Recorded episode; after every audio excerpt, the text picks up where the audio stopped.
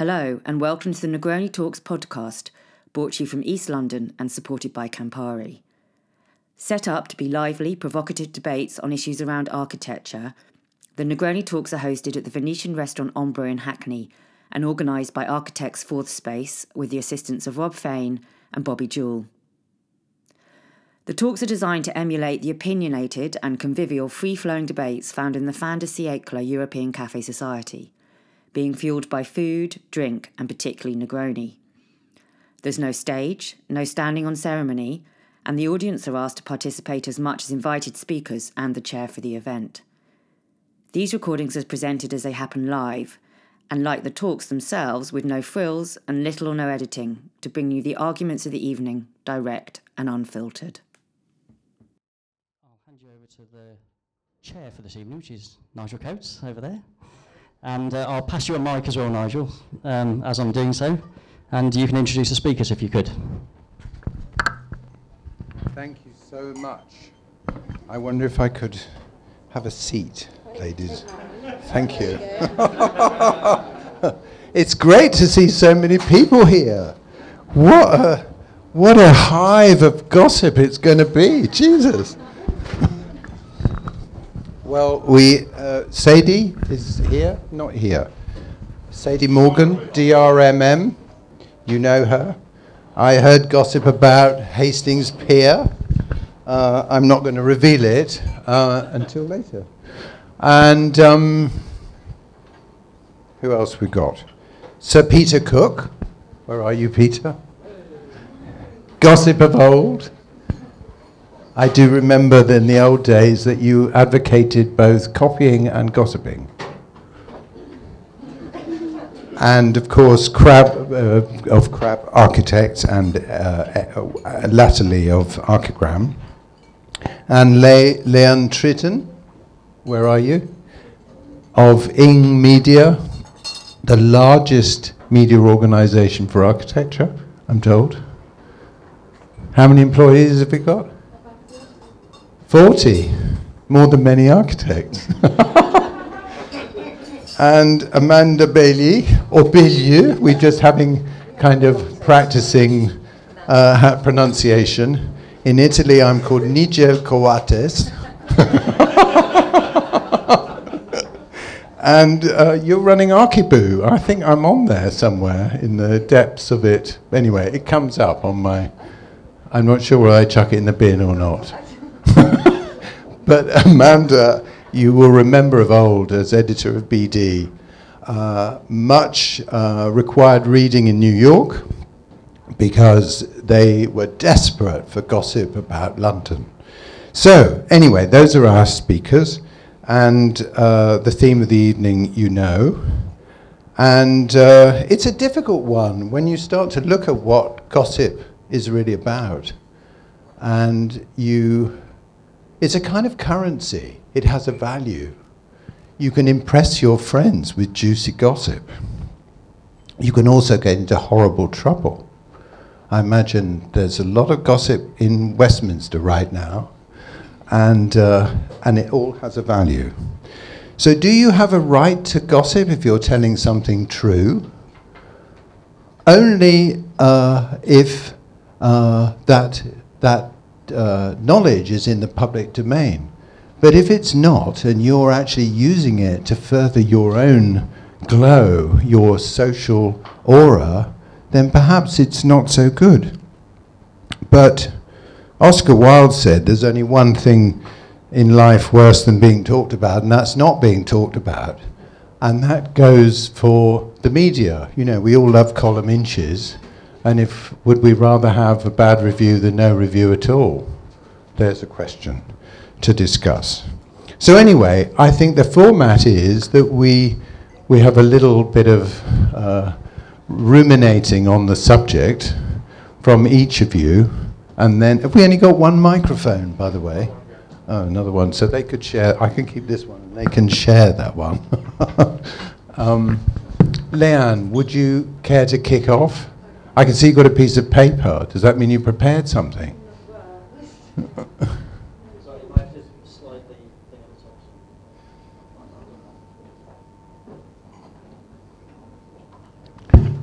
There we go. Thank you.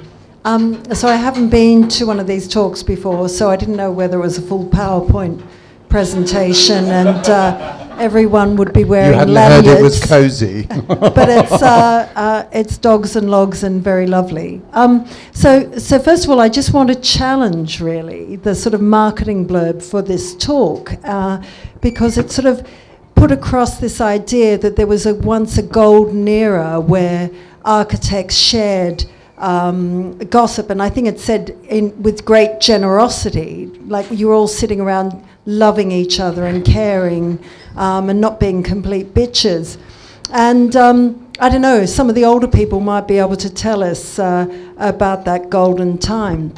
And there's also a suggestion in the blurb that we don't gossip anymore. You know, we're not sharing information with this generosity. Well, well, I arrived at uh, uh, six o'clock tonight, as, as we were told to on the, the form, and uh, I've picked up a lot of gossip. So it seems like it's very much alive and well.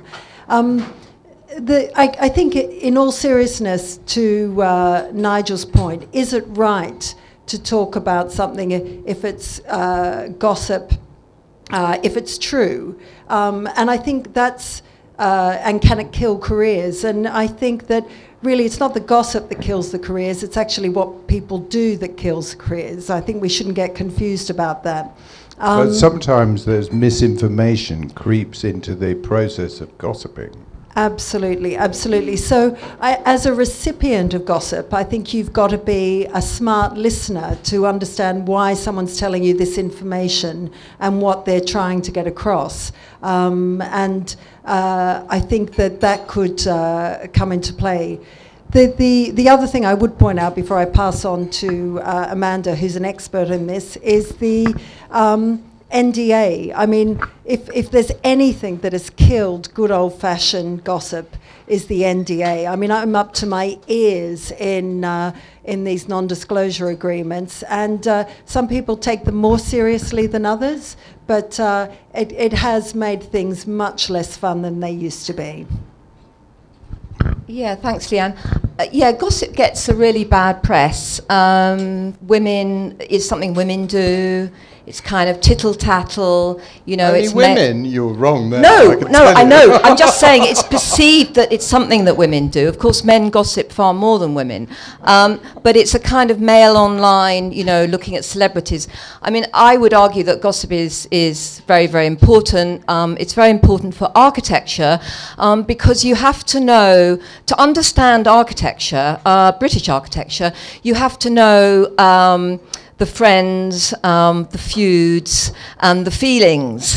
Uh, you have to know um, the, the, story behind the story. And um, I guess what's kind of, I mean, going back to those very old days of when I edited BD uh, and BD was in print, you know, the journalist's job was to have two hour lunches, um, to drink, uh, but to come back sober enough with some stories. And they weren't necessarily the kind of tittle tattle um, that you, you probably now think they are in the sense that they were just diary stories. Sometimes they could be actually pretty important stories. Sometimes they were just diary stories. But I think what we're kind of going to discuss is what's happened. And as Leanne um, made the very good point, um, yes, NDAs. Um, sorry, yes, non-disclosed. Yeah, they've gagged most architects. Um, you ask them. I mean, for, for, really sort of small schemes, they're all signing NDAs, which is really weird. I think PRs do have a role to play in the kind of non-gossip uh, um, in magazines, um, because although it's a bit much to say that um, PRs lie, um, but they do narrow the agenda somewhat, and you know they are always serving their clients, so they Trying will suppress stories. I mean, do I have to pass on? No, no. Okay. I've just got a few more points. I mean, the main, I think the kind of most important point is that the, the press, that's the architectural press and all the press, has been completely devastated by online, um, by Google and Facebook, um, and uh, advertising going online, which means that they have no money. Um, so, you know, in the old days, a journalist on BD would be allowed out for a two hour lunch. I was heard, told the other day that a journalist on BD wasn't even allowed to go and see a building because they couldn't afford the train fare. So how on earth are you going to get stories? So maybe it's happening some, some, somewhere else then. It's happening. Well, it's happening everywhere. It's happening It's on the. Independent. It's happening So on you know on. It, we're here to talk about architecture rather than the general press. No, no, I'm talking about the, even even amongst architects that they they get their gossip other ways. Well, I mean, they, they don't get, they gossip, but they gossip, but also architects have become very, very scared. Um, after the recession, you know, it took a few years. I mean, I guess it took from 2007 to when they bounced back in 2014. And when they did bounce back, which is obviously great, they didn't want to speak because they're so fucking scared about a client um, hearing about what they've said or the NDA thing or their PR has told them not to. So I guess it's the combination of the scared architect and the media that doesn't has been really cut off on the from the knees. It means that we're not reading it. The gossip's still there. It's just not coming out. But there is a other aspect of gossip is like hiding your homework, isn't it? It's like, and someone spots the homework and tells another architect, so it's between But I'm not actually that interested in the gossip between architect and You're architect. not? Oh, no, I I'm interested in the I'm interested in the gossip that gets published because I'm a journalist and that's probably why I'm here. Thank Shall you. I pass on? Please do. Okay. Well, I'm going to I'm going to come in from a completely different angle. I think I'm I'm less interested in the architectural gossip, but I'm very interested in people, and I think that comes from 50 years of teaching and how many tens of thousands, because I discovered fairly early on. I think I was fairly self-centered as a uh, maybe I still was, uh, early on, but then I if you're teaching, you're either the sort of teacher who says, do this because I do it and it's good, or you're the sort of person who works through the, pers- the person.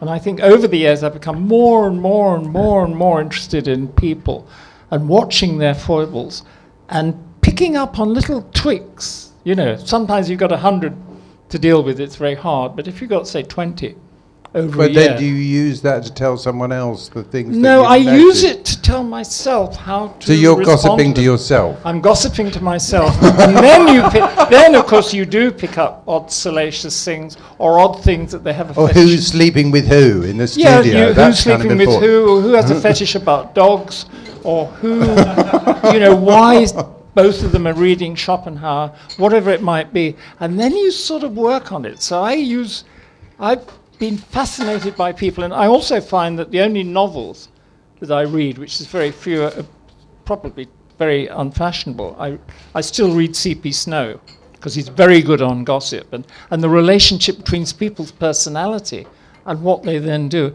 And the other author is Larry McMurtry, the American author, Texan, who's very, very good on people. And if you, if you extrapolate that and you look at people you know, and then you hear bits of gossip about similar sort of people, and then you look at, look at them again and you But do you You- ever in use, one- one of my but great do you ever sell that gossip? Do you ever use it to ingratiate yourself? Uh, occasionally, but not in its own. I'm more interested in the phenomenon than passing it on. Uh, and that, That's a shame. Yeah, but it's, I, I'm being honest. I mean, that's, that's my view of gossip. I'm interested in, I love salacious gossip. And the other thing is that 80, 85% of gossip is true. Yeah. There's very little gossip that doesn't have There's a grain of truth, more than or a grain, more than mostly a grain. truth. Mo- mo- I would say 85% of gossip is 70% true. That doesn't leave seriously. But what, what with, with, with my closest friends, what I also have indulged in is predictive gossip. Watch X and Y. What do you reckon? Watch X and Y a month down the lane. Looks like watch X and Y another month. Told you. I mean, more times That's than not. That's It's prediction, but different. it's based upon the science. it's the slightly same. more innocent, and it's it- well, I'm not claiming innocence at all. I but- know, you it's- should- it's- nor should it's, you. uh, it's it's it's the same. I think it's the same animal. I think that it, uh, I often use the term sniff. Yes, I yeah. say the sniff. You sniff. Well, there is a rumour that you don't so much read books as write them. That's right. Is yeah. that true? Reading them is terribly tedious. yeah. Writing them is amusing, except now, you know, again, it's the same phenomenon that, that You uh, don't get paid anything, American, do you, to write? American editors, they just turn it into time speak. And so that's also, you know, everybody's so fearful of litigation that you can't say, you know, I think that this is a lousy street or whatever, because Well, somebody say why and can you prove that, and you're going to be sued.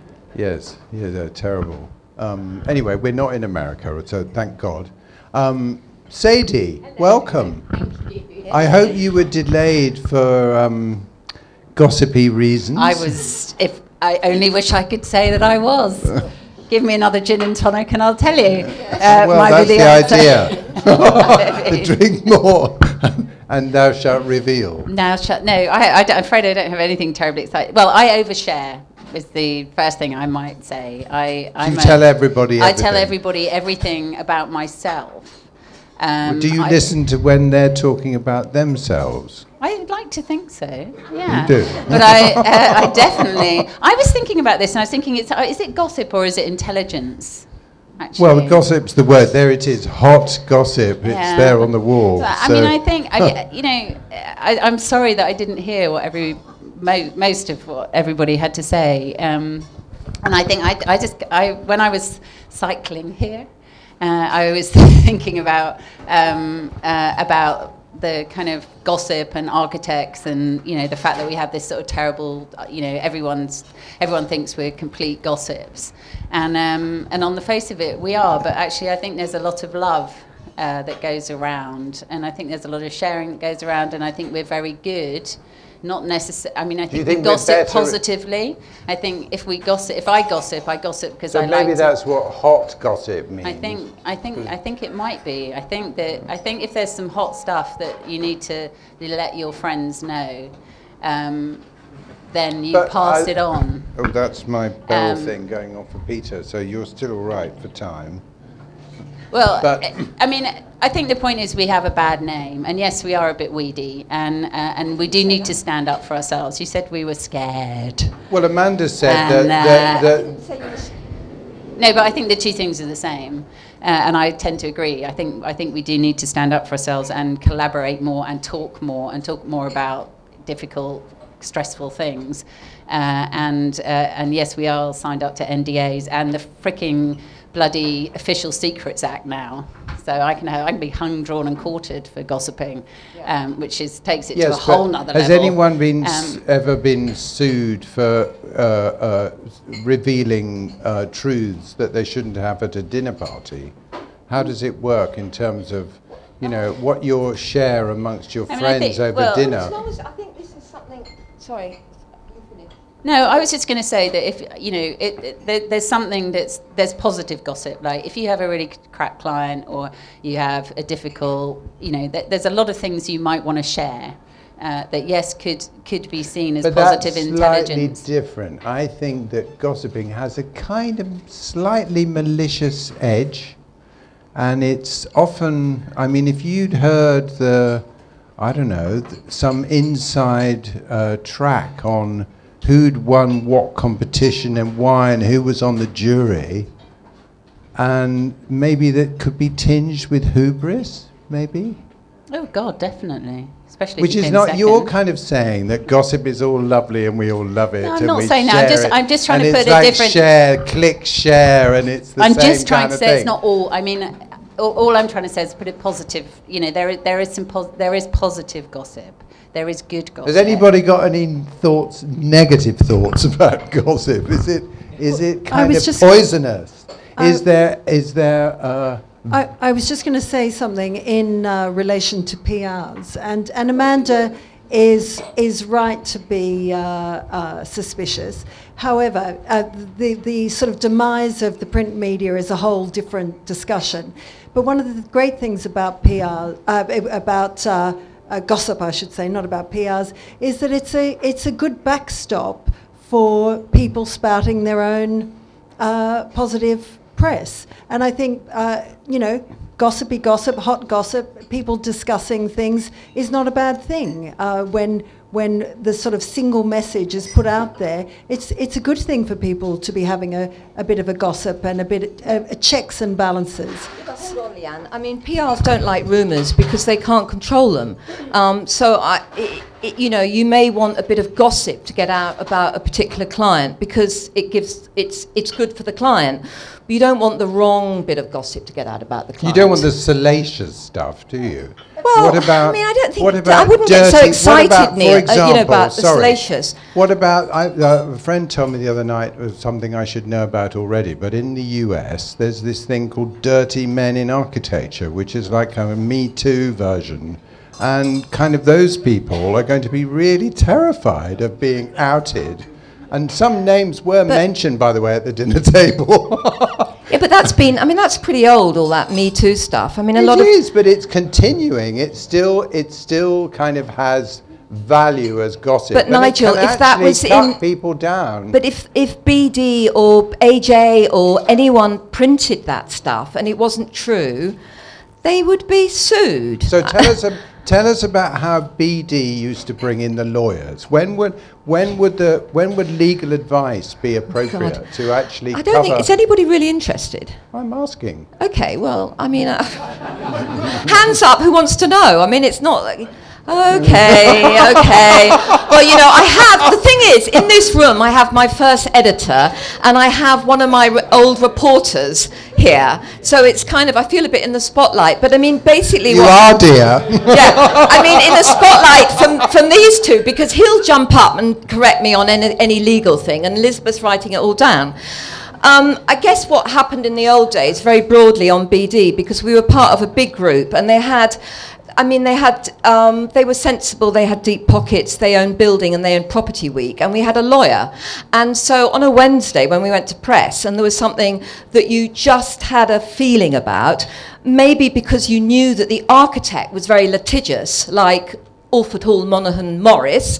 you would- example. for example, you would ring your lawyer and you would fax over or email over the story, and they would come back nine times out of ten say, it's fine.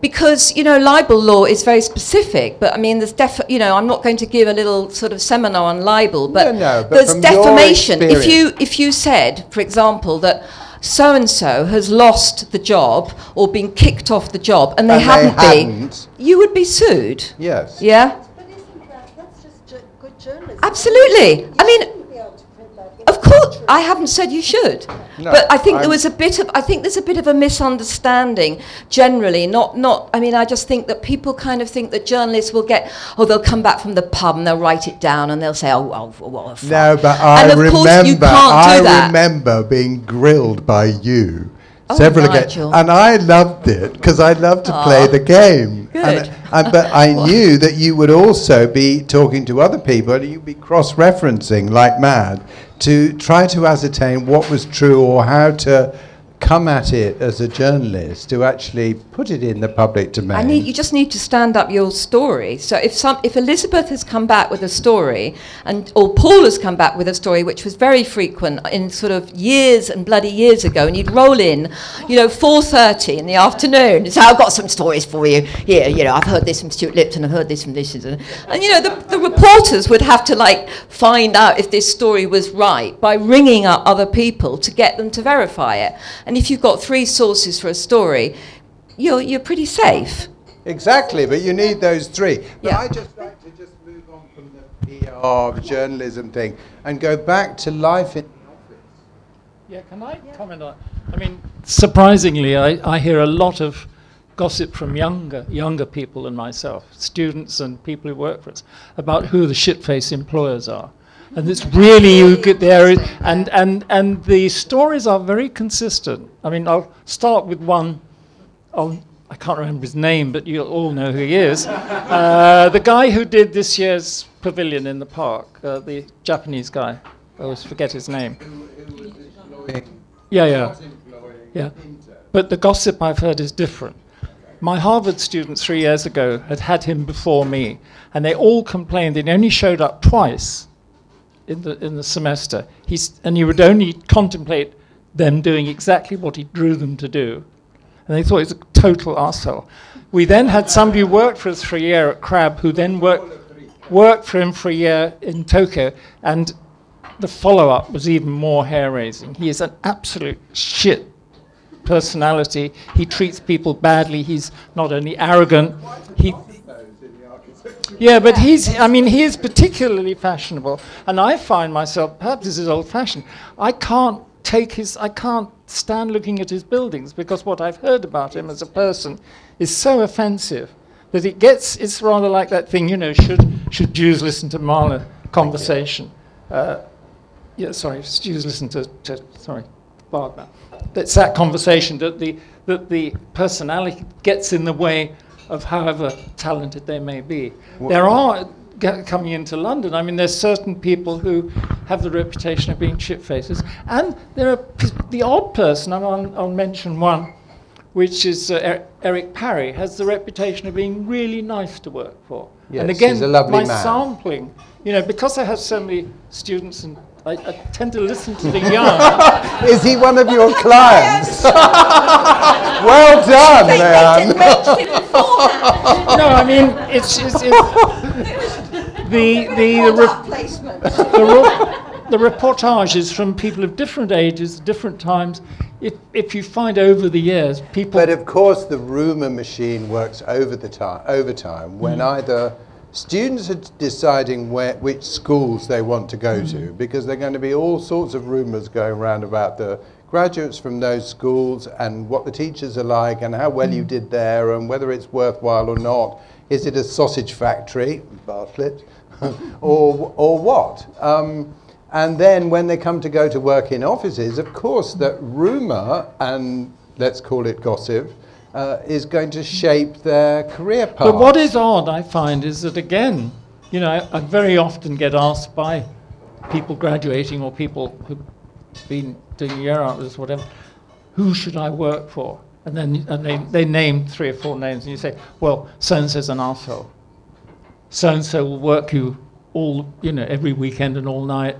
So and so's nice, but why don't you think? Of, but no, because the, the branding thing is so strong that they will even, having been fully informed, not only by me but perhaps three other people, that so and so's an asshole, they'll still go there because they want that name on their CV. Of and that is a phenomenon that has increased, so that there's this, the, in a way, reputation. We've become a little bit kind of. On the subject what- of reputation, Yeah. I, I uh, just over the road is the London School of Architecture, and I wrote a piece for their new magazine called Citizen about queer space. And in that article, I, when I was writing it, I thought, what, what is, uh, where does queer space lie in the world of practice in architecture? And the more I thought about it, the more I realised that um, Norman Foster's buildings were the queerest of all because they're tough, they're kind of heavy metal, there's kind of real kind of kit in the buildings. But what convinced me was his Instagram post of him in a giant unicorn, multicolored rainbow uh, blow up boat. So I've kind of generated my own little kind of gossip fantasy about him as, uh, as, as the quintessential queer architect. No Can comment. anyone add to that? Well, I, yeah. Look, we've only got Yeah, two the other people microphones, but we, we want to share them. Who wants to speak? Please just come s- forward if you need to speak. I can see somebody eating spaghetti. La- linguine. Why it's only one person got a tooth. Two, three. Okay. Any? Yeah, I have a question. Um, one thing I think is interesting because Nigel, you mentioned the uh, shitty men in architecture list, as and I think it's a really interesting example of how, compared with what Peter's talking about, this idea that you know, like these stories go around, and you know, younger people in your office are talking about who's good to work for, who's bad to work for. This is like a huge you know, shared data, uh, you know, like spreadsheet. Then it only took one person to sort of write in that someone was, Had you know, behaved behaved badly. badly, and is shared with God knows how many people, and the sort of virality of the internet means that you know, it's it's not like in the office where like a few people tell the story and it starts to kind of build momentum. You know, one person suggesting it's out there in the world, and I think possibly that sort of virality of the internet. You know, the same with sort of social media probably means that people are more fearful than ever to, you know, allow gossip about them to spread. You know, maybe sort of ten years ago, if something bad got printed in BD you sort of hope that some people didn't read it that week and you know that maybe sort of like you maybe maybe it might get swept under the carpet but sort of the way that the internet works now means that no one misses those stories But don't you think there's lots of information that disses people in positions of power, which is too toxic to actually ever appear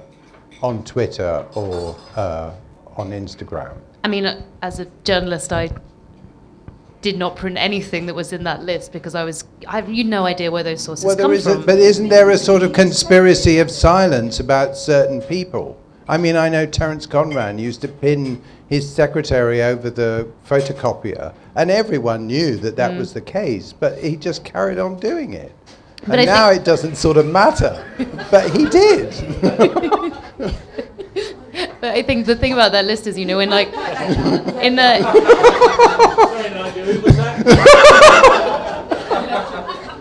I think in sort of the orders, you know, when you have sources, you're kind of going out and about. You know, you, like Amanda says, you're going out to lunches, you're having conversations. You know who your sources are. You yes, but I still them. think that it's kind of more, almost more interesting underneath the radar of of the media. That it's, of course, certain stuff gets onto Twitter and Instagram and Mm. and Facebook, but there's another kind of gossip which is literally over dinner, and it's kind of, you know, it's said uh, in in in in a private environment.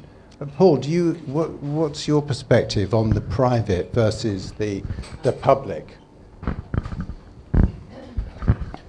Well, it's all the best stories, and the the the Journalist. if- if- I think one can make a broad distinction about gossip. Which, uh, to me, gossip is a, picking up Peter's point. It, it is always about people. I mean, gossip about institutions doesn't make any sense. It has to be about the president, not the institute. It has to be about people in the practice. It Yes, can't yes, just yes. be, you know, about, about the office. And what that means is because it's about people, people tell you things about people, and sometimes you can just run a diary story because you kind of trust the person who told you. It's not libelous. It might be embarrassing, which is not libelous. Well, like with And Prince Andrew right that now. sort of thing. And it might, well, no, not Prince Andrew, but, but, but the um, best of all, it's either extraordinarily unlikely. So a perfect kind of gossip story is what is the juxtaposition of the unexpected, the person, the situation, the outcome, and you just think, my God, that couldn't have happened, could it? But it's stated there as a fact, and that's why gossip is sort of so juicy. Now, if there's other sort of gossip, which with some more work and a bigger headline is a front page news story. There was a famous diarist on the Times called Angela Gordon, and she got better stories in her diary column every day than they were printing on their front page. They were But fantastic. doesn't but doesn't Private Eye do the same thing now, where Yes, it disguises it as gossip, but often it's actually going to the heart of, uh, of, of, of political turmoil and bad behaviour. Yes, we're talking about naughty people. Private Eye used to have a famous award. They don't do it anymore. It was the Private Eye Shit of the Year award. um, and the reason that they could dish this out, and they used to say why they dished it out, and they would describe some of the behaviour that led to somebody becoming Shit of the Year. And the thing is, you cannot sue for libel over For what's calling called someone a shit. no, that you cannot sue for libel over what is called vulgar abuse and calling somebody a Which is also not allowed in There's- Parliament. There's plenty. You can't exactly so. Now you can. There are plenty of other phrases you can use, but provided it's vulgar abuse, you cannot be sued. So it's like Amanda's point. there are protections for the diarist and the relayer of gossip, um, and they go so far. I was sued twice over diary items. The first one was the architectural correspondent of the Observer, uh, who had, had written some scathing criticism um, of some dreadful commercial architecture down in Southwark um, on, on the North Bank. Uh, by St Martin's Property Corporation, which was uh, owned by um, uh, not Qataris, but anyway, it was Saudis, I think. And um, Stephen Gardiner, he told me this story, by the way. He'd been approached by the government of the said Middle East country, and it was put to him that wasn't it time that somebody wrote a magnificent architectural history of all the great contemporary architecture coming out of the said country?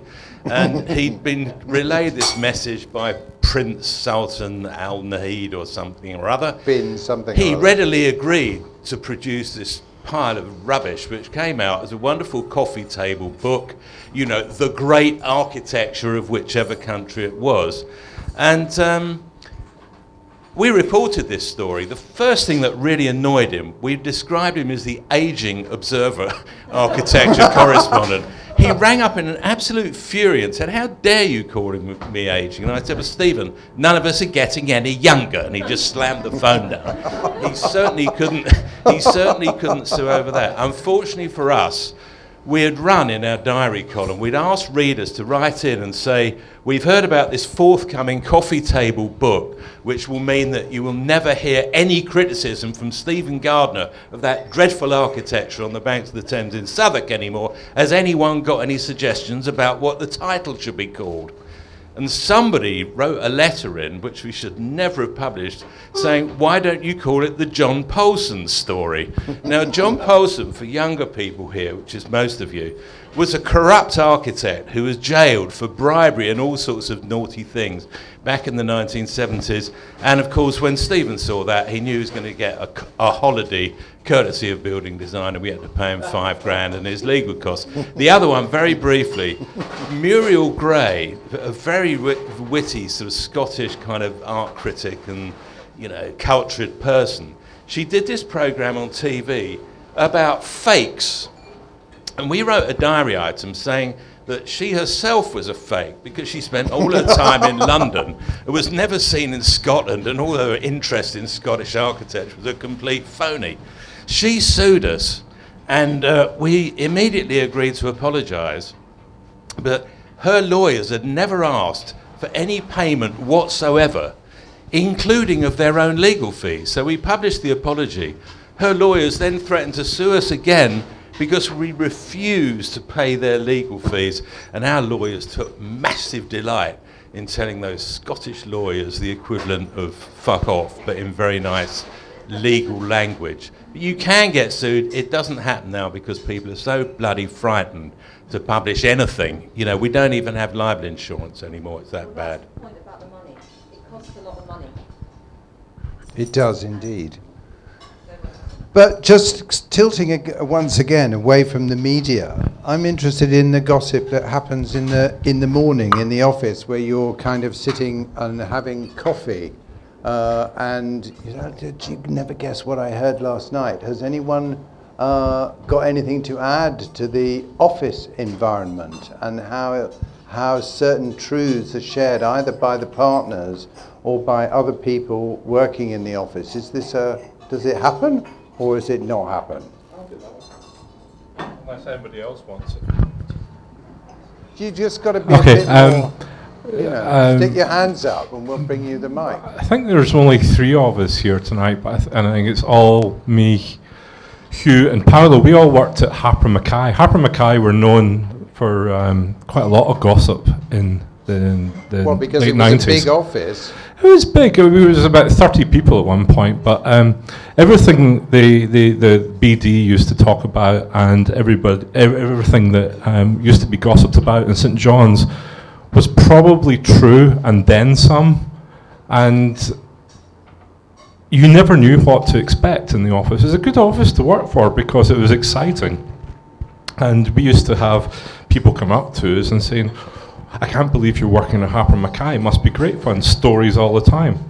Everybody was sleeping with everyone. There was fights. There was drinking. There was people in the gutter at six in the morning, um, and it was very much of those Clerkenwell days. I think that happens less now.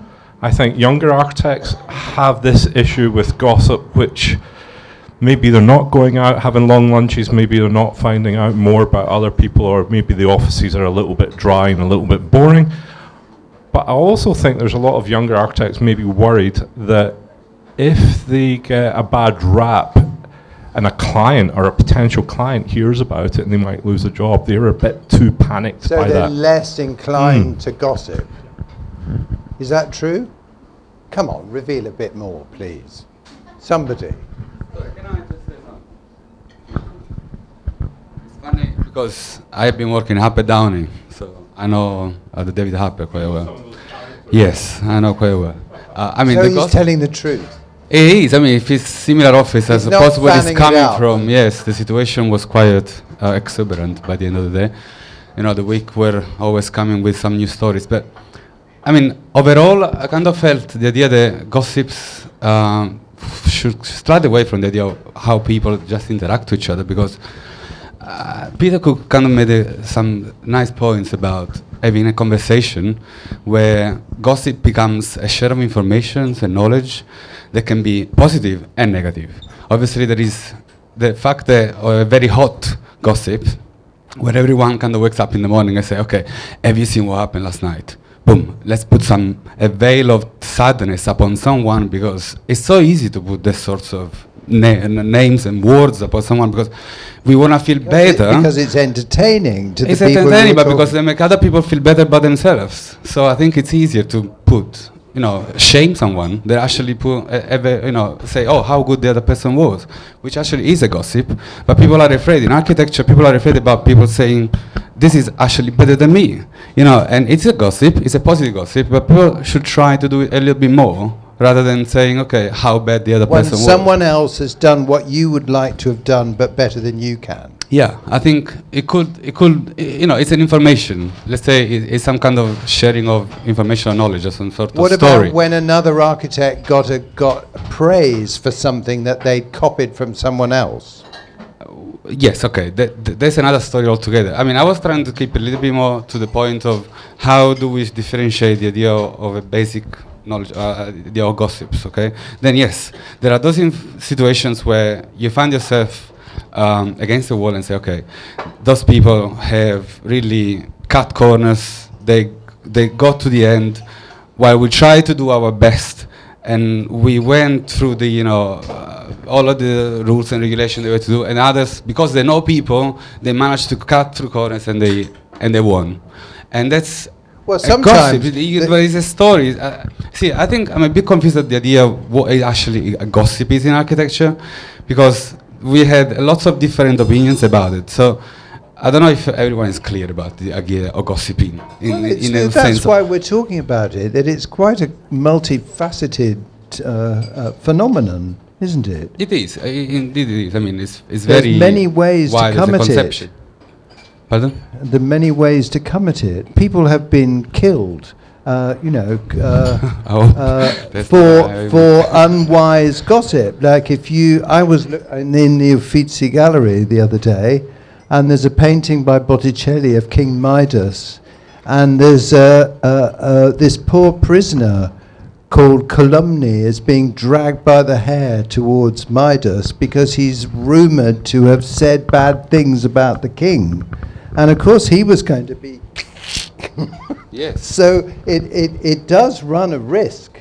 That is, um, uh, uh, c- has anyone actually said anything about others that they regret? Oh, I was, sorry, I wasn't going to answer that question. I was going to say, I was just going to say, um, I think the reality is, is absolutely. I haven't heard any good gossip for so long. I just think it's totally It's boring. It's not around It's so just much. totally. I mean, I think there's a lot of good gossip, like I was saying, like you know, intelligence, as in, um, you know, who you should work for, who you shouldn't work for, who's a shit, who isn't a shit, who pays, you know, all that kind of stuff. That's not really gossip. That's just being clever and having some kind of shared intelligence. I spend my life more and more with people who use gossip. Uh, in order to look really cool, and That's- it's just yeah, that was one of my just first so points. pathetic. And um, I, I often sit around tables, and before we have to, you know, before we get to anything useful, we spend 15 minutes talking, main, mainly men, talking about what exciting, amazing political um, you know, or whatever person they might have bumped into, had conversations with, and it's you just sit there thinking, really, you know. But do we, people do we find have that endlessly entertaining. No, I find that's it what. endlessly but that's what soap operas are based no, on. but on because it's not all they're doing is saying, "Aren't I important? Look who I know." Don't you think I'm cool? True. And and frankly, no. Currency. Because we've heard it all, but we've heard it all before. And there isn't anything. I, I don't think anyone's told me anything one to one that I haven't heard. You know, in a kind From of someone open else. room. That's the other thing. And then the other, just very quickly before I pass it over. Um, there is a serious point to this, and I think that when it comes to useful sharing useful information and gossiping, um, you can, you know, then as an industry we start to get somewhere. When we have Chatham House rules conversations where you're able to talk about stuff, people that you know learn some lessons, you know, and understand some some positives that come out of shit stuff that happens, then then I think we start to get somewhere. And if we you want to call it gossip, you want to call it whatever it is, but a lot of the time it isn't gossip, it's pontificating. And when it's when it's useful gossip, then you can take it away and do something positive with it. But otherwise, I think frankly, it's a waste oh, of time. that, but I think that sort of puts the puts the hits the nail on the head about gossip. It is not necessarily useful. Well, I mean, I. I, I just you. I mean, the gentleman who just spoke before just said, you know, he wasn't sure what gossip is, and I think that's something. I, I mean, everybody will have different views on what gossip is, but for me, gossip is when two people or three people, but normally two people, are together having an informal conversation, and one person shares information that they probably shouldn't have shared with that person Yes. at the time. That is gossip. that is traditionally you know, all this stuff wrong. that Sadie's talking about, which I completely kind of sympathise with, you know, just big men, you know, willy stuff, is just um, boring. um, it's not stories, it's, it's, it's boring. Men do a hell of a lot of that. Um, That's funny. Men think that Men, yeah, weird that, isn't it? Um, but, but, but, you know, that, that is gossip, and, and it's trading. And I think that that's, girls are really good at it. Um, there, there's, it's funny, yeah, they, they sort of are and aren't, but we haven't got time to go into that. But I think, um, I mean, that's why I think it's kind of important that this, the gossip thing continues, because it is a way of getting information out you know, inform, it's getting this, these informal conversations get important stuff out. I mean, let's face it, Harvey Weinstein was a gossip story. You know, it took the New York Times and the New Well, Yorker to break that story. him. Well, maybe you did, Nigel. I did because I Yeah, I, well, because I- you move in I such did- elevated no, circles. No, no, no, not that. Everyone in the movie industry knew about that. Can I just, uh, just on the gossip's not happening uh, situation, I just don't believe that. I just don't buy it. I think some of us here are just too old to be getting the good gossip. That's why you're not hearing it. Because gossip happens often at lower levels where people are, are sharing information. Cause, and so the idea that people go to work and don't share gossip, I just think is, is bogus. I'm, they, they're doing it all the time in different ways. Agreed. Thoughts? I actually just have one question to sort of counter the, the professional PR, and I think especially here in London, it's it's very professionalized and very outsourced, and you, Leanne, are part of the um, the phenomenon, not the problem, the phenomenon. But um, I um, studied in the Netherlands and worked over there, and I worked in the PR department of OMA, and my partner, wh- who, who I met in Rotterdam, he worked in the PR department of MVRDV. So, and these are full-time in-house PR departments. And would you not think that maybe outsourcing that PR function means that there's, I don't know, less quality gossip? I mean, every time the the, the, the head of control, in other PR of MVRDV when he's in London. We go and have dinner with him, and the stories are amazing. But that's because he's there 24/7 with the partners, with the interns in the office. Whereas, you know, you've got tens of clients personally. Maybe you oversee the whole business, so you don't quite have that, you know, microscopic view of things, possibly. uh, it's more of the it's more about just the gossip. You know, who's doing what, who's going to work with unsavory regimes. Um, But do you think that, that, sort of do you think gossip is juicier in larger architectural organisations? It's not necessarily If you're in larger you're an office of architectural organizations, but it's, gossip's really limited, but it's, isn't it? But it's possibly juicier in organizations where the PR is maybe in house. That's more the, the issue. If you if you're a PR and you you know you take care of you know ten offices um, stuff, you're not really there with them. But if you're an in-house PR and then you go out with some of your journalist friends, you know that office front to back, as it were. That's all. i think what we're doing is we're confusing sort of But uh, gossip as a profession. Yeah, exactly.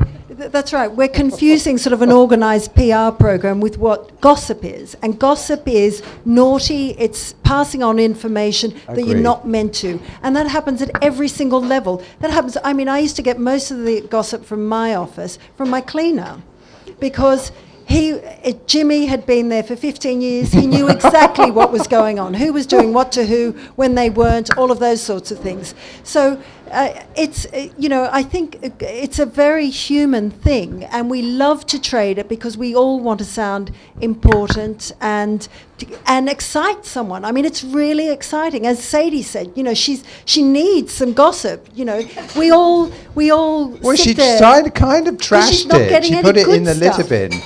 Good gossip is exciting and thrilling and all of those sorts of things. And that's why everybody does it. That's why postmen, milkmen, all of those sorts of people all trade in gossip. So the idea that an organized PR function is going to fix your gossip problem is just, it's just not going to happen.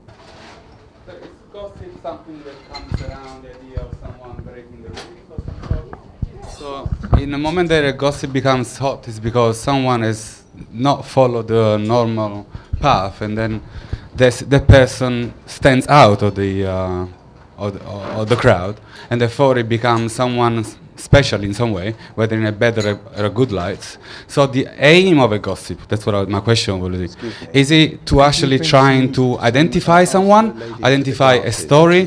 What is the real, for you, for example? I mean, is it more about the story, or is it about getting someone? I mean, some, uh, sorry, the gentleman said that ultimately you always have to put a face to a gossip, because a gossip about a story becomes just a story, it's not a gossip anymore.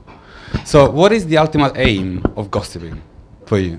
What is the outcome? Yeah, no, the aim of The gossiping. aim. For example, in architecture, for Self-aggrandizement. And uh, what to the person that gets gossip? Because ultimately, that person gets the reward. Because either gets uh, people talking about someone. So me and you are gossiping about someone, but the only person that gains out of it is that person because that ge- person gets fame of some sort. So might get trashed totally, unjustifiably, for sleeping with the wrong person.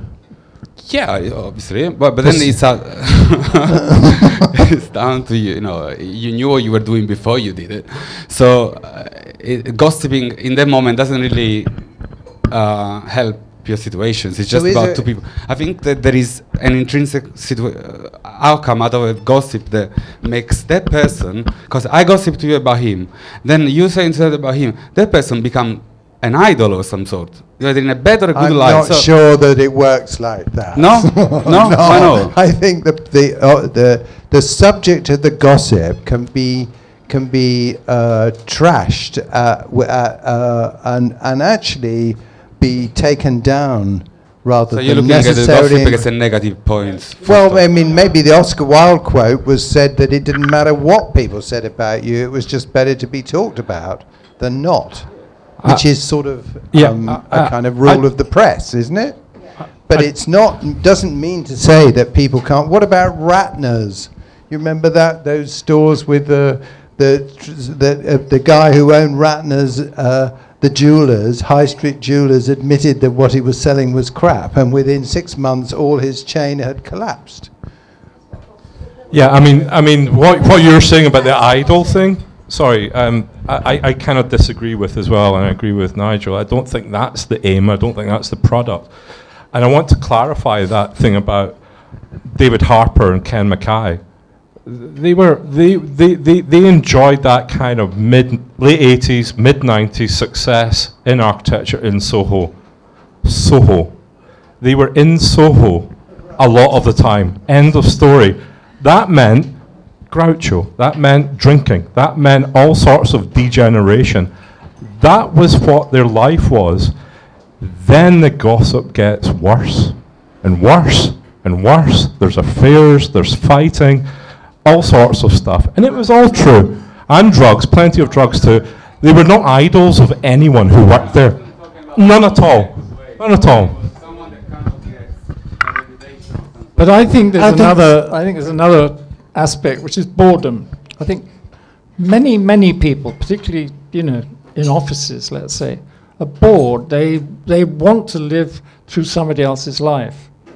And therefore, I think th- then I come back to my thing of inventing gossip, or at least speculative gossip. It's fascinating. I mean, it for me, somebody has to be really, really boring, and there are people who you can't speculate upon.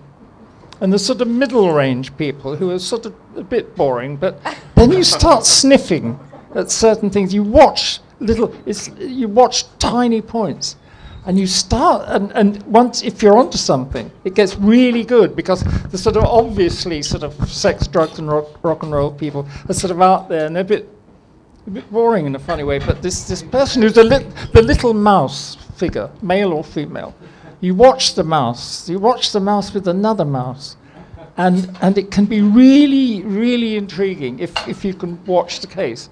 It's rather like those sort of slow movies or novels where you know there isn't an obvious he- hero or heroine at the beginning, and you watch, or, or, or, or another thing, again speaking as a sort of teacher, you watch the little almost creepy character who, who's at the back and, the, and the, the person with the big voice and the person with the great talent, they're out there and they do stuff. And you watch the little creepy character, and maybe, maybe, maybe.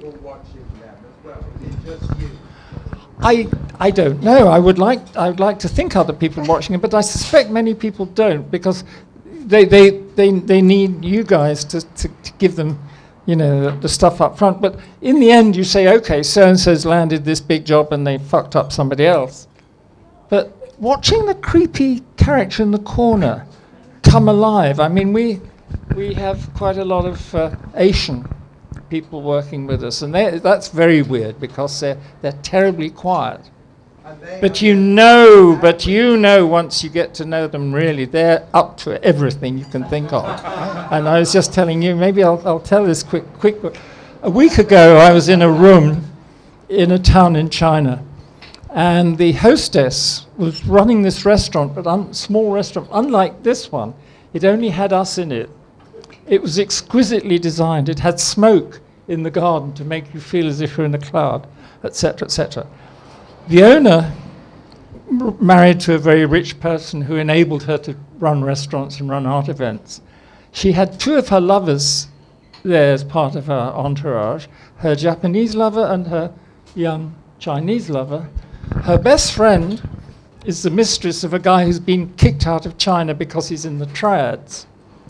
Uh, unfortunately, I had to leave town, and I don't know, but you didn't even know, you know, there was enough to, to work on. Now that's what I call extreme situation, I'm, which is the opposite of watching little, little, Mr., little Mr. Mouse in the corner.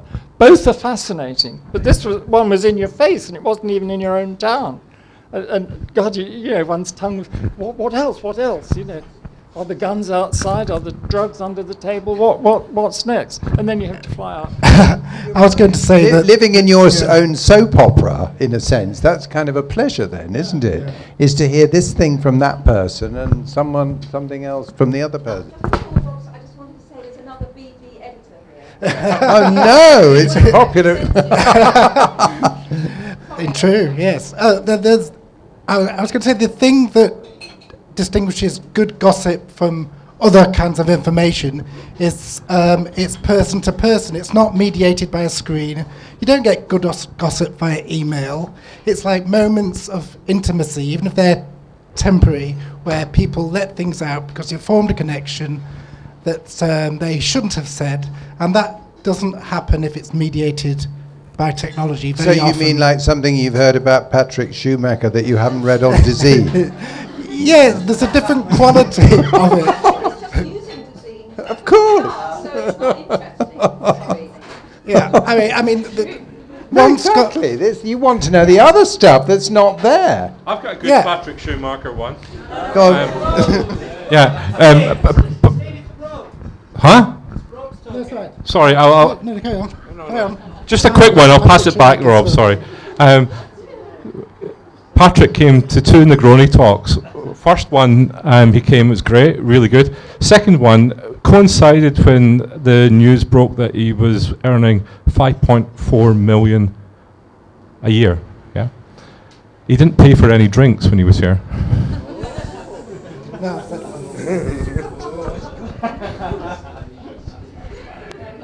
okay, thanks. I think Rosie down the ends there. Yeah. Where? Somebody down there. Who is it? Hello, Oliver. You've been very quiet. Hi, I'm I'm uh, from Argent. So possibly, who else works for a client? Right. Okay. Shit.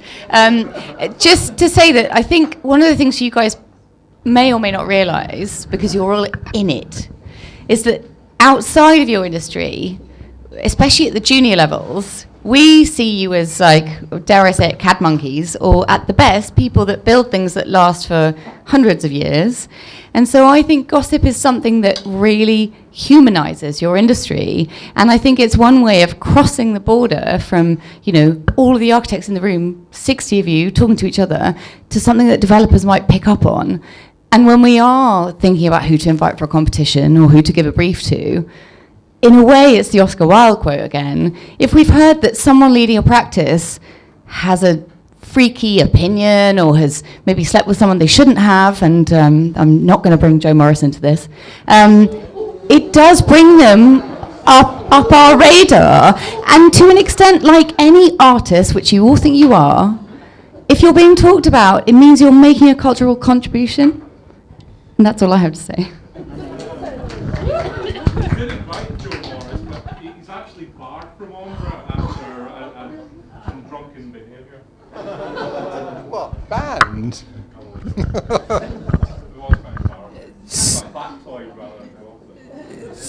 I was sorry. I was just. I was just gonna. I. I don't want to talk now because I thought that was a really interesting point. So, um, and I was going to slightly change the subject, um, but hold that thought. And I don't know if anyone else wants to respond to it because I haven't got anything clever to say other I- than I can give you my list of all the boys I- I've slept I was with. just thinking on They'll side- get me a job. Isn't it also important that the, the best gossip really isn't actually about your professional position or the, w- the stuff that might be discussed at a higher level? It's about personal relationships, as Peter said, which is not necessarily architectural. It's kind of the underworld to the, to the uh, official conversation. Uh, yeah. Well, sorry. The only other thing I was going to bring in is the whole new dimension that we have to deal with of social media, which is, uh, you know, what are the limits that you should go to in terms of scouring social media uh, as a potential employer and a potential employee? Because obviously there's things now like Glassdoor. I just I just googled it now to check there wasn't anything about me on there. But on Glassdoor, you can see what every disgruntled employee has said about their employer, which is very interesting. That's a new one. Well, check it. We'll check Nigel Coates on Glassdoor in a moment. Um, but also, um, you know, how much is it appropriate to look at, you know, someone's Facebook before you hire them? Uh, certainly, when we get a new client, I will go through everything. What's their LinkedIn profile? What's you know, just find out who the hell they are, who I'm talking to, who I'm dealing with. But you have to be aware that the boot is on the other foot, and that people are going to be doing that back to you. And I think you just have to take. I personally have to take a view that whatever you say in whatever medium is on the record. There is no any more off the record, and you've just got to like tough that out a little bit. I think, and not be bow- not be cowed by it. But do you agree with uh, Amanda's point that now architects clam up? So they're only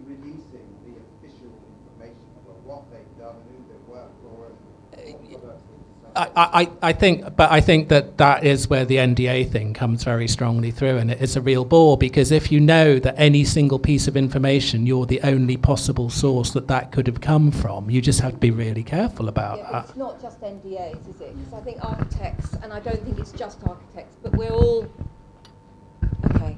We're all, um, and I, but I think architects are particularly sensitive about it. Um, being having a expressing a view on trans or you know climate change or, or something and being taken down on social media.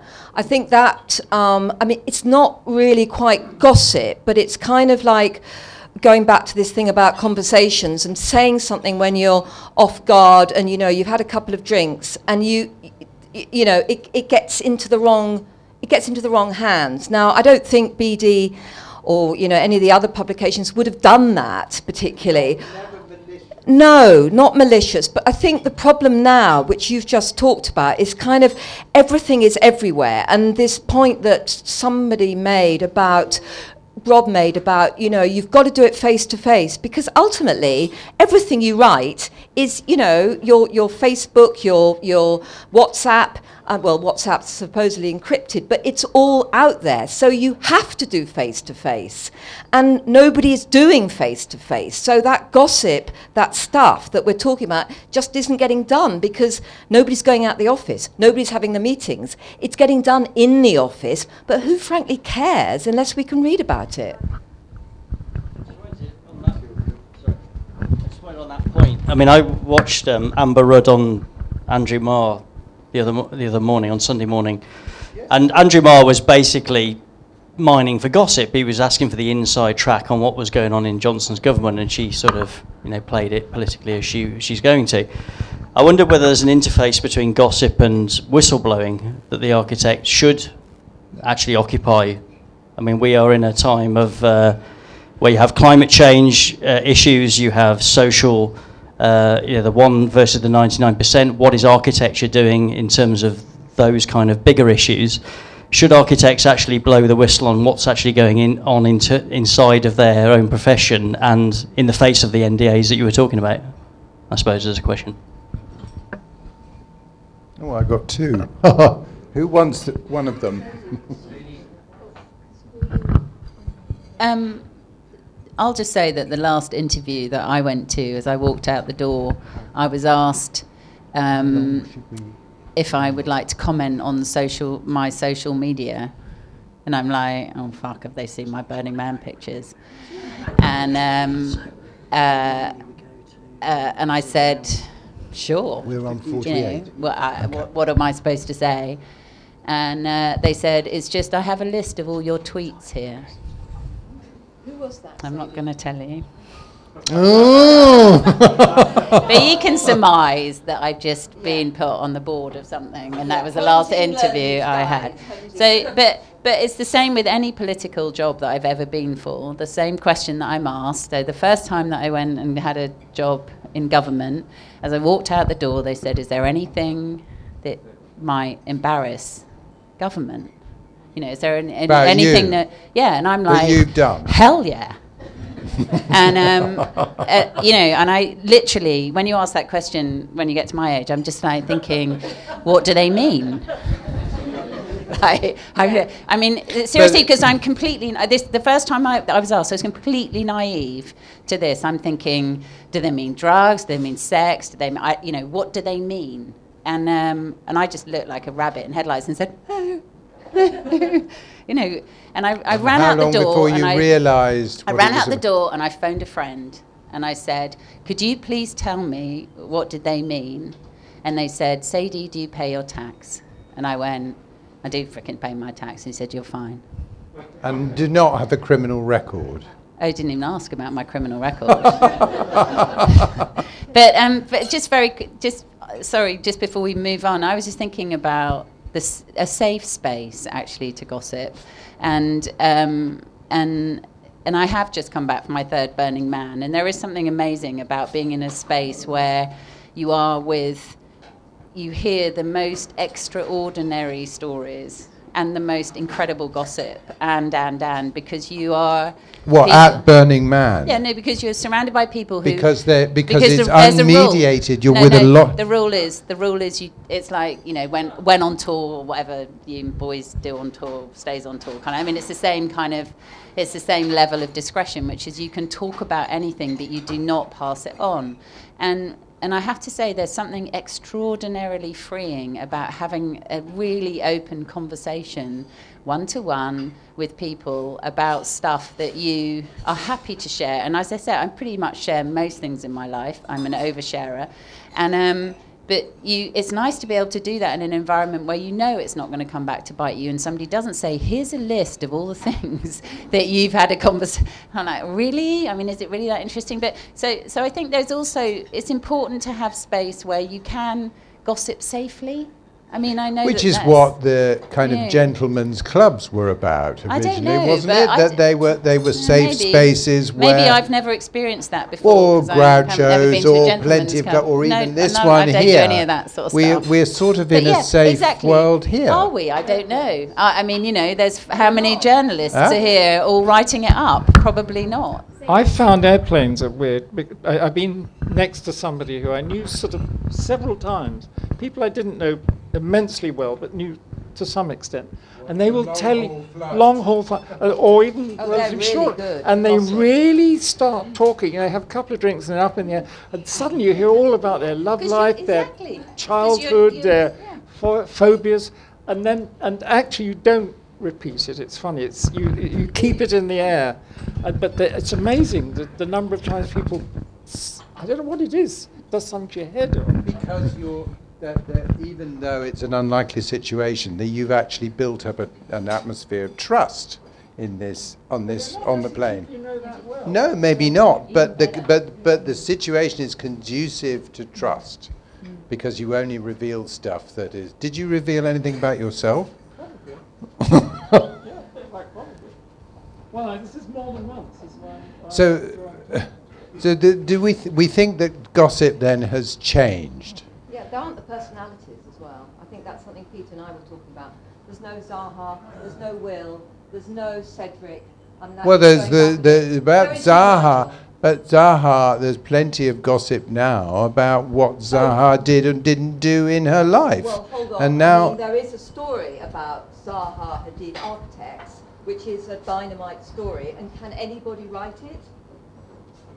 But, but just because. Well, we- know- well, we know what the story is. I mean, it's the story about the big financial, you know, what's happened to the trust and the, the whole, yeah. but it has been written about. one of her trustees. No, I'm not. Oh, okay. but I mean, that story is kind of totally locked down legally.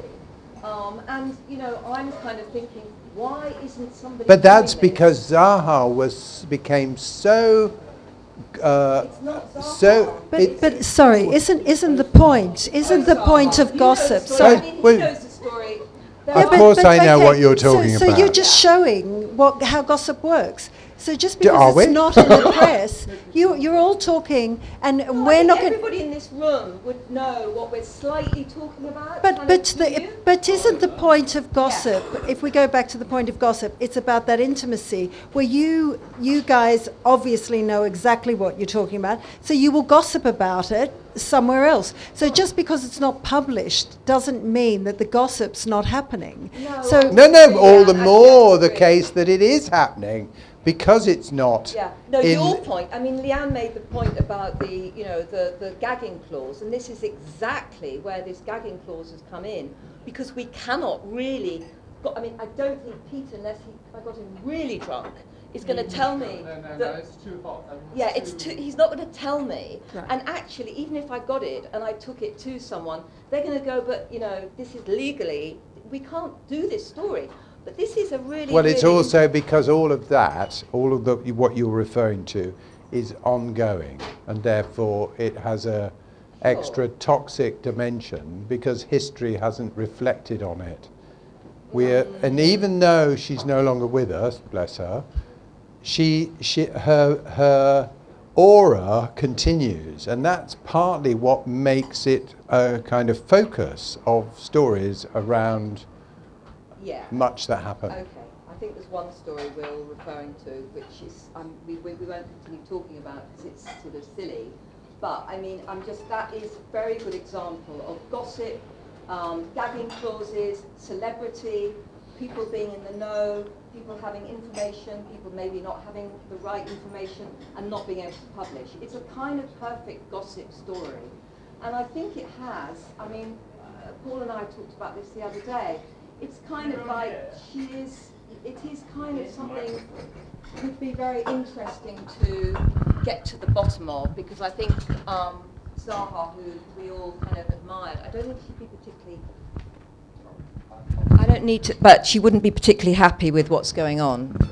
Not at all. I think there's a distinction between um, gossip and hard news, and although it's true that gossip and rumour may well be the basis by which journalists discover things about what are major stories, actually they're kind of too big to be gossip.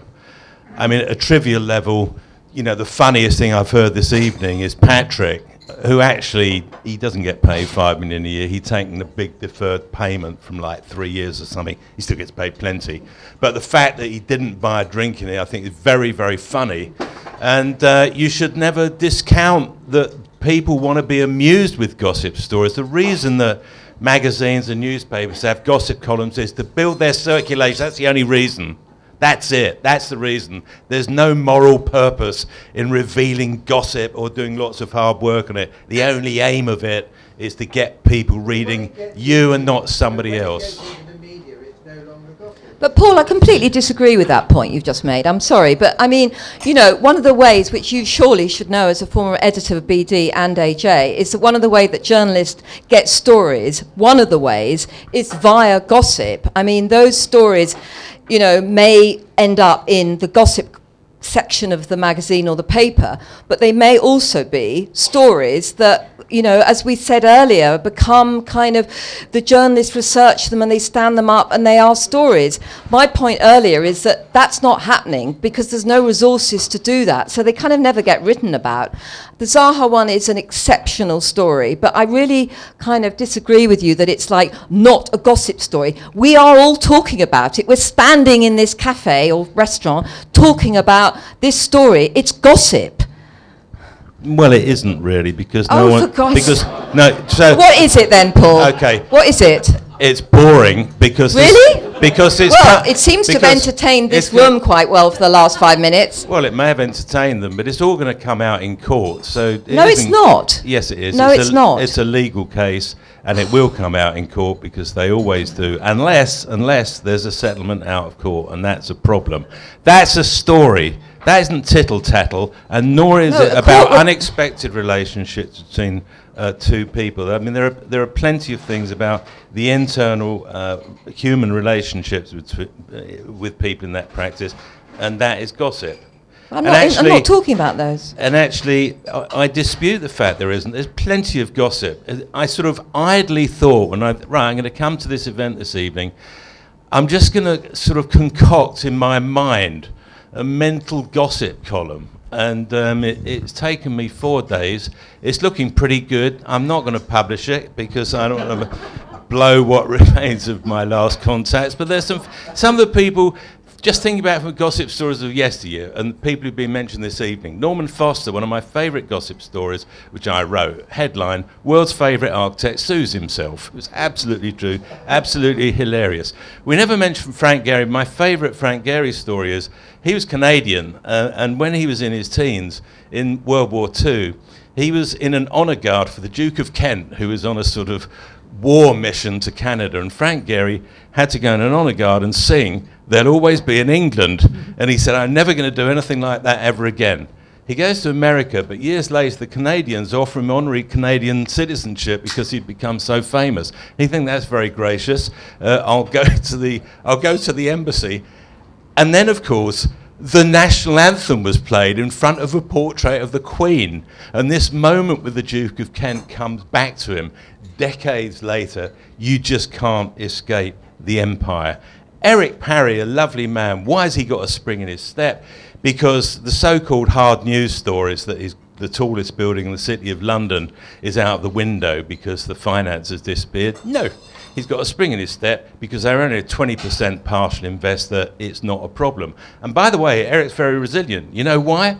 Because he spent two years of his life living in a squat in a bus outside the roundhouse. That's not a bad bit of gossip, is it? For those who don't know it. And so I've got some scabrous stuff here that I won't go. There's, there is tons of it, ladies But and these are quite old stories. And the, well, Sorry to put a dampener on Yeah, things, but- but, I mean, I think what we're the- talking about is gossip old- that's kind of new. Old, old, old can be interesting. Okay, an architect recently uh, was going around Sandringham uh, at request of someone or other to do some work on the palace and the chapel. And going round with a security person who, amazingly, his name is Major Buster. And um, the architect said to Major Buster, he said, uh, Well, the work we've got to do on the chapel, from your point of view, what do you think about chapels? He thinks, from my point of view, a chapel is simply a sniper opportunity. Funny? No? Okay, fine. I got one other. The chief executive of Development Corporation, which is going down the tubes, and there's going to be an almighty uh, crash of money and, and failed objectives. Um, eh, he should be used to coping that because in a former life he worked as um, a British Railways a signalman. Now that is funny and true when it comes out because it's the juxtaposition of the unexpected. How can somebody who runs a development corporation be a former railway signalman? But actually, life is stranger, the truth is stranger uh, than fiction, um, and it always has been. I'll stop there. Well, Paul, thank you. You. All you- right, I've got one more. Oh, another. okay, a, a, a London competition, and amazingly, the winner shares a house with, you know, like uh, somebody who's seriously involved with the client organisation. Uh oh, is that going to appear anywhere? Well, I wonder who that I'm is. not going to say who it is. no, I've concocted it in my mind because I know who it is. All I'm saying is it's all it's all out there. It's all out there. It's there. all out there in the swim. Okay. Well, uh, any further thoughts from any of you? You, you've been very quiet, a lot of you. Is that, is that because it's been boring? Have you got? Has anyone? Oh, both my colleagues are really worried now. No, I just think gossip is incredibly cathar. What do you say? What, what do you call it? Cathartic. You know, we run a small practice and it's incredibly tough. And when we get in in the morning, we just sort of we just so enjoy talking about how our colleagues are doing really badly or they've failed in this competition or they embarrassed themselves in the press. And I think that sort of gossip it, is what drives us. We need a bit of this, you know. That's what gets us up in the morning. It makes you Ev- feel better to know that other badly. people that you, you to dwell on other people's demise is a key element. in Yeah, the, yeah, yeah. In the pleasure of gossip. Exactly. Well, has anyone posted anything tonight? Hashtag what was it? Negroni talks. Negroni talks. Re- Negroni gossips. Negroni talks gossiped. Okay. I, I'd like to know, and probably this is more aimed at Sadie and Peter as the architects on the panel. Have you ever been at the result of gossip, and has it ever done you, you know, has it, have you ever done badly as a result of it? Has it ever done you any harm? I'm sure people gossip. I'm sure. No, but has it ever done you harm? Well, I don't know, have, I, why don't you tell me? I mean, I don't. I'm not aware. Who's, I, I don't know. So I just, I just want to. not to tell you, you're, tell you if they're gossiping about you. But uh, just on a more positive note, and, and to that, I mean, we've talked about some of the serious uh, uh, issues, but most of us are very resilient to gossip. And w- the, the gentleman there was talking about, uh, you know, social media and do you be scared about everything? I think we've, we've reached a, a situation largely led by our politicians where nobody really gives a damn. Um, so if you've done something really, really bad, then yes, you know, it'll have some commercial impact. But we get clients calling all the time, you know, someone said this about me, or this has happened, or that's happened. And most of the time, uh, I I know you probably think we're the princes and princesses of darkness, but most of the time we say just let it go. It doesn't really matter. And, and again, to the, to the point about calling people out within the profession, I, I'd, I'd sort of counter against that. No one really cares outside of the profession. I think there's a lot of whistleblowing. I'm not talking about the Oh. yeah, Me Too that's stuff. village green stuff, yeah, and of course we we, Exactly, we want to exactly. hear about But the village green. That's right. That's that's gossip and it's you know a banter and everything else. But don't uh, misconstrue it as as being a whistleblower saying one architect is less climate you know green than the other because every everyone's in the same boat. But isn't it one. true that the that the the the the way that uh, big architect big practices in particular have become sort of brands, and the more that an office becomes a brand, the more the people at the top of that office are going to protect themselves against. They're going to kind of insulate themselves against uh, mistruths or kind of giving the wrong idea. But fortunately, all the other people that work in those, there's a kind of underbelly to that kind of grandiosity, and that projection of self perfection is bound to have its opposite and Uh, counterforce, which I kind of conclude, can conclude from what you've all been saying is actually A a good good, thing. thing, a human thing, uh, kind of what makes life worth living Exactly, and it's a safety exchange net. between people that is not mediated by others, that is actually kind of direct. Exactly, and I think that you know I've, I've witnessed so many people trying to control every aspect of their. Yeah, the their- more they control can't it, the more the gossip will survive. Exactly, And on it that is note, I thank you all very, very much, especially the dog, who's obviously completely bored by the conversation. so, thank you, everybody. Thank you. Oh, he's got up now.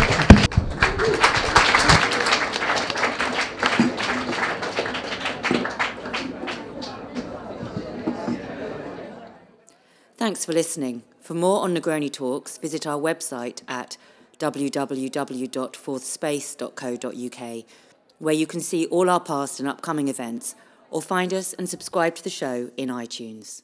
Negroni Talks, mixing it in architecture.